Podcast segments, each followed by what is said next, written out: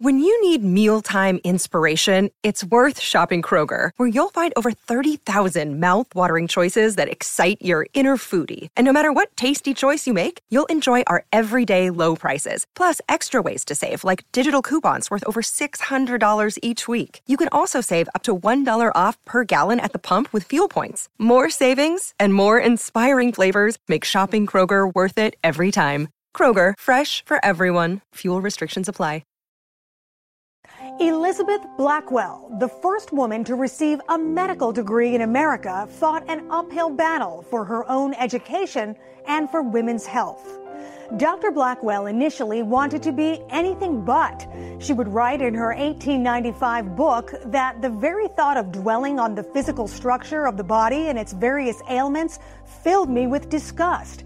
It was the words of a dying friend who said she would have been spared her worst suffering had her doctor been a woman that inspired Elizabeth Blackwell to seek a medical education. But for a woman in the 1840s, that was next to impossible. Blackwell convinced family doctors to let her apprentice under them and applied to dozens of medical schools.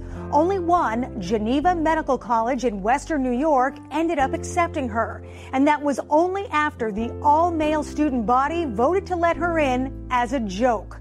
Blackwell overcame two years of ostracism and discrimination to graduate first in her class in 1849. But practicing proved difficult. No one wanted to hire a woman doctor, and few wanted to be seen by one. So Dr. Blackwell focused on providing care to poor women in New York City, ultimately opening the New York Infirmary for Women and Children. Today, we call that little clinic New York Presbyterian Hospital in Lower Manhattan. All thanks to the pioneering work of Dr. Elizabeth Blackwell.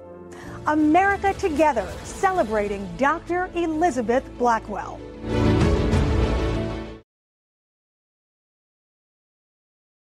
From the Fox News Podcasts Network. I'm Janice Dean, Fox News senior meteorologist. Be sure to subscribe to the Janice Dean podcast at foxnewspodcast.com or wherever you listen to your podcasts. And don't forget to spread the sunshine. Listen to Fox News Podcast shows ad free on Fox News Podcast Plus, on Apple Podcast, Amazon Music with your Prime membership, or follow wherever you get your podcasts.